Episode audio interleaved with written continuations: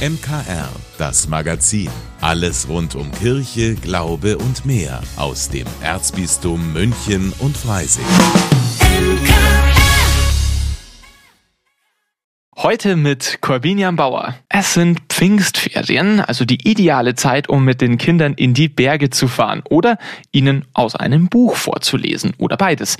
Dazu haben die ISA-Autoren den Band Komm mit mir in die Berge herausgebracht. Mit lauter schönen Geschichten für die Ferien und passend zur bayerischen Heimat, sagt Autorin Michaela Hanauer. Weil für uns die Berge ja auch ein bisschen identitätsstiftend für unsere Heimat auch sind, also für Bayern. Und da gehören die Berge unbedingt dazu. Und so ein roter Faden macht so ein Buch schon noch mal ein bisschen spannender, äh, als wenn es zu beliebig wäre. Also irgendwelche Geschichten sind eben nicht so, nicht so interessant wie Berggeschichten. Da wird geklettert und geschnauft und oben auf dem Gipfel Brotzeit gemacht. Neben Michaela Hanauer haben 24 weitere ISA-Autoren ihre Geschichten beigesteuert. Es sind Münchner Autorinnen aus dem Umland und die in München wohnen dabei.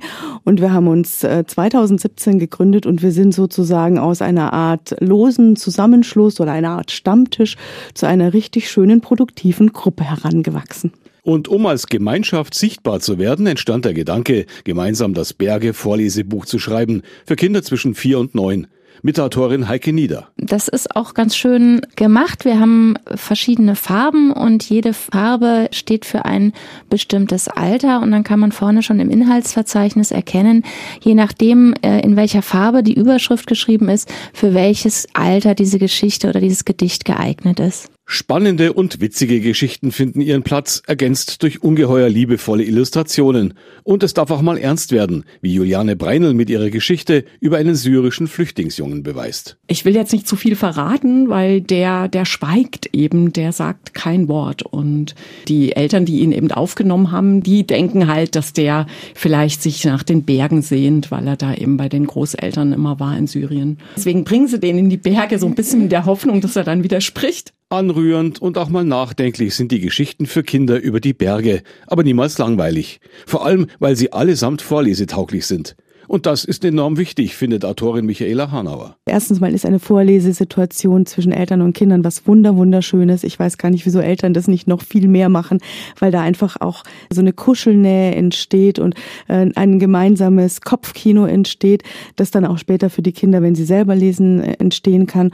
Und deswegen finde ich, ist es eben wahnsinnig wichtig, diese Situation zu schaffen, wo alle zusammenkommen und gemeinsam etwas erleben, was aber irgendwie bei jedem individuell auch nochmal im Kopf stattfinden kann. Wer jetzt also noch in den Urlaub fährt oder gemütlich auf der Terrasse sitzt mit dem Vorlesebuch über die Welt der Berge, kann man als Eltern nichts falsch machen. Willi Witte für das MKR. Das Geschichtenbuch Komm mit mir in die Berge ist im Schneider Verlag erschienen und kostet 14 Euro. Sie bekommen es unter michaelsbund.de oder in der Buchhandlung Michaelsbund. Das MKR ist Ihr Radio mit Tiefgang, denn wir gehen für Sie auch mal dahin, wo man sonst eher keinen Einblick bekommt. Meine Kollegin Lydia Jäger hat da in ihrer Sendung Total Sozial diese Woche einen sehr speziellen Ort besucht.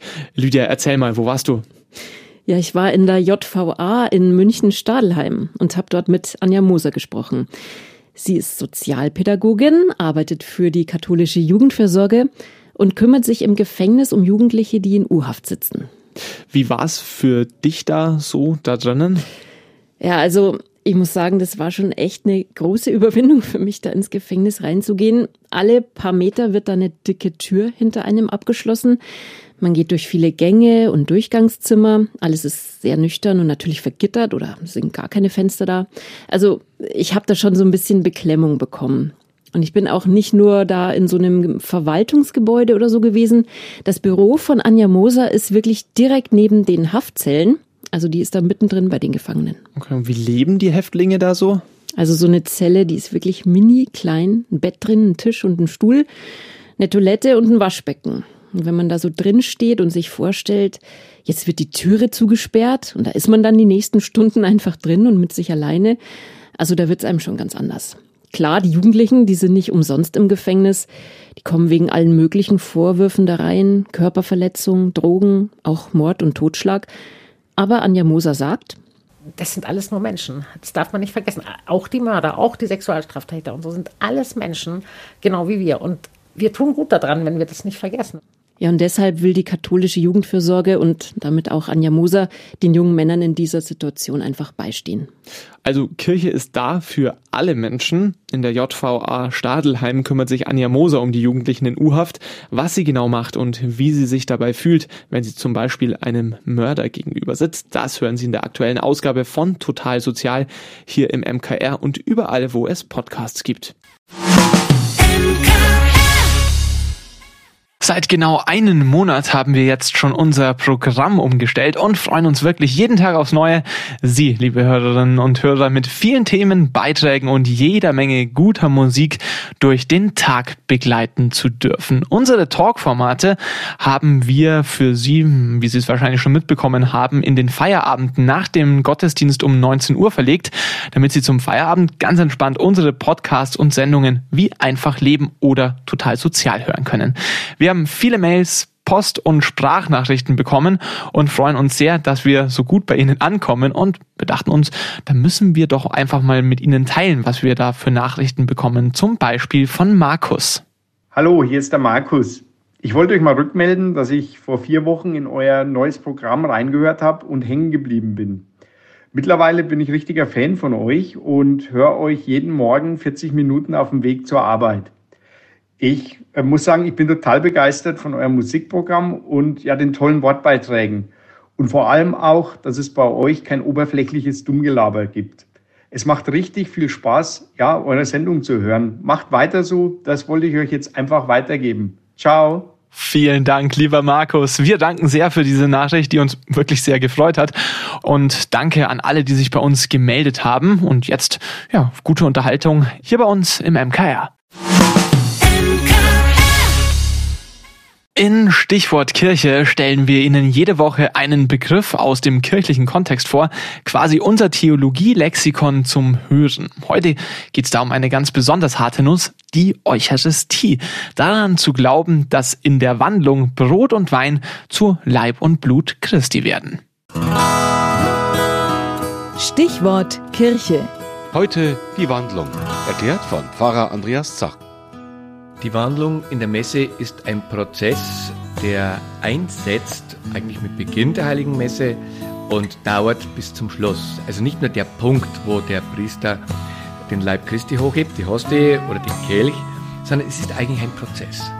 Der beginnt, indem ich mich einstimme im wahrsten Sinne des Wortes, am besten vielleicht sogar mitsingen. Der setzt sich fort, indem ich die Heilsgeschichte Gottes mit den Menschen höre, ein Stück aus der Lesung, ein Evangelium, eine Auslegung, eine Predigt dazu, die hoffentlich spannend ist. Es werden Brot und Wein zum Altar gebracht, Gaben, die das Leben bezeichnen, Brot und Wein, die Freude, die Lust, das Schöne am Leben. Und jetzt sagt Christus beim Abendmahl, wenn er das in meinem Sinne feiert, zu meinem Gedenken, dann bin ich in diesen Gaben voll präsent da. Das meint eigentlich dann das Leib und das Blut. Es ist kein Fleisch da drin in der Hostenschale und es ist kein Blut im Kelch. Aber es ist die volle Präsenz, als wäre er jetzt mit Leib und Blut da. Also so wie es ja auch äh, Menschen gibt, die da sitzen, aber im Hirn ganz woanders sind und die sind weg. So sagt man manchmal zu einem Menschen, du bist ja ganz weg. Und so gibt es Menschen, die gehen zum Raum herein und sind voll da und der ganze Raum ist von denen erfüllt. So muss man sich das eigentlich vorstellen. Münchner Kirchenradio. Das Radio im Erzbistum München und Freising.